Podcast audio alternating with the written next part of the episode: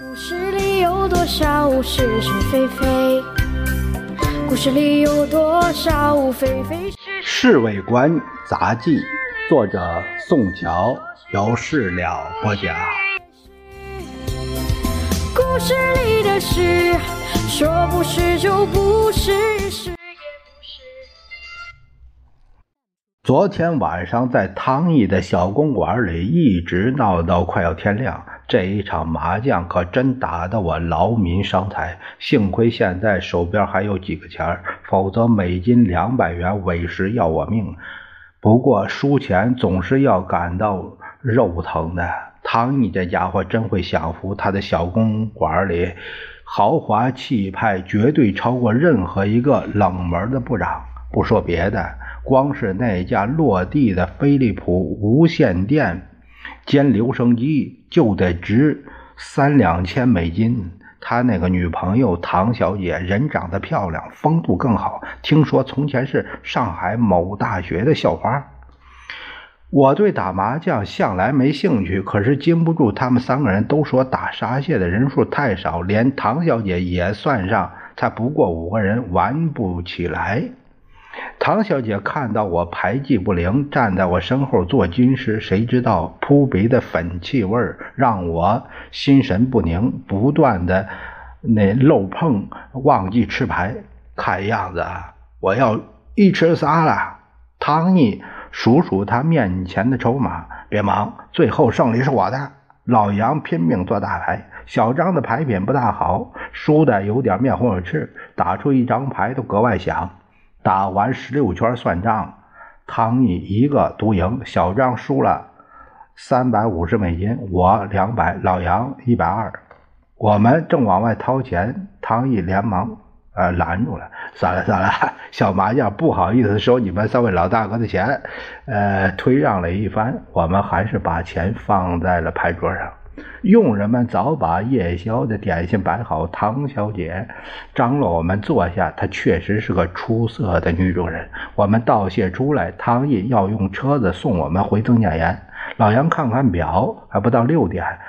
老汤，别客气了，我们现在回官邸太早，预备到附近一个旅馆开个房间洗个澡。为什么不在我们这休息一下呀？汤小姐说。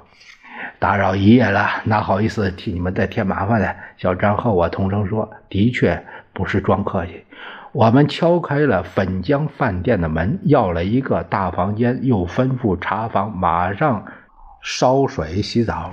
我往沙发上一靠，公安局长坐得过，汤毅的腰包恐怕相当可观，否则不能那么阔绰。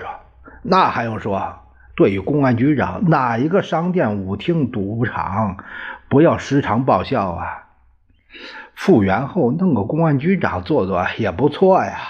老杨打着哈欠，随即脱了衣服往床上一躺。洗完澡回到曾家岩的官邸，还不到七点半。小张觉得精神不支，又去房间里打了个盹儿。老李告诉我，同老杨说，今天早上先生。一定不会出去，因为九点钟要举行汇报。好极了，我可以睡他一个上午。不到九点钟，陈立夫、宋子文、陈诚他们都来了。他们照例先在会议室等候着。张立生不断的和陈立夫交头接耳，不知道说些什么。今天汇报到底讨论什么呀？我私下问老杨。管他讨论什么，反正啊，与你我无关。老杨点着烟，先生。精神奕奕地走进了会议室，大家全都站起来致敬。怎样？怎样？先生用手做了个手势。对于呃这种轻松随便的样子，每个人都觉得诧异。今天把你们大家找来，主要是谈谈我们对于政治协商会议应该有什么样的准备。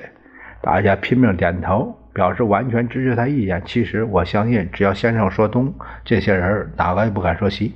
先生停了一阵，往下说：“呃，几天以来，我和我们的朋友马歇尔交换了几次意见，我们都认为召开政治协商会议刻不容缓的事情。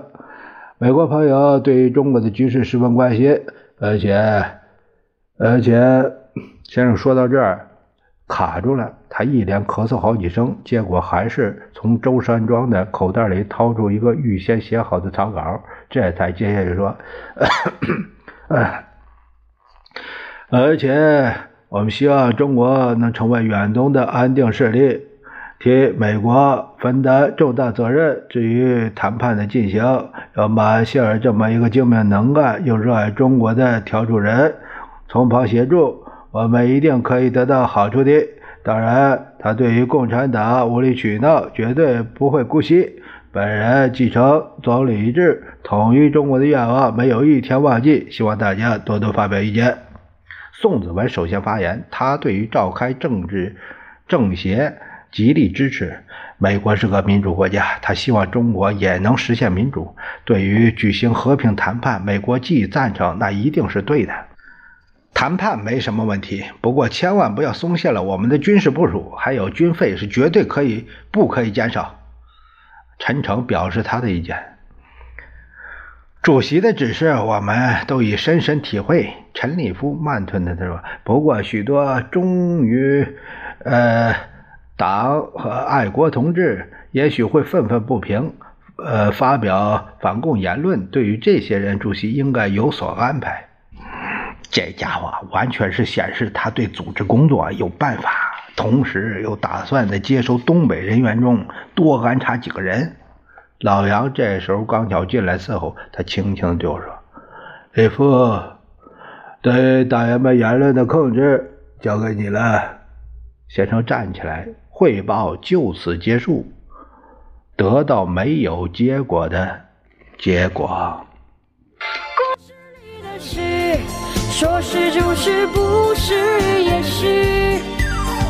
故事里的事，说不是就不是，是也。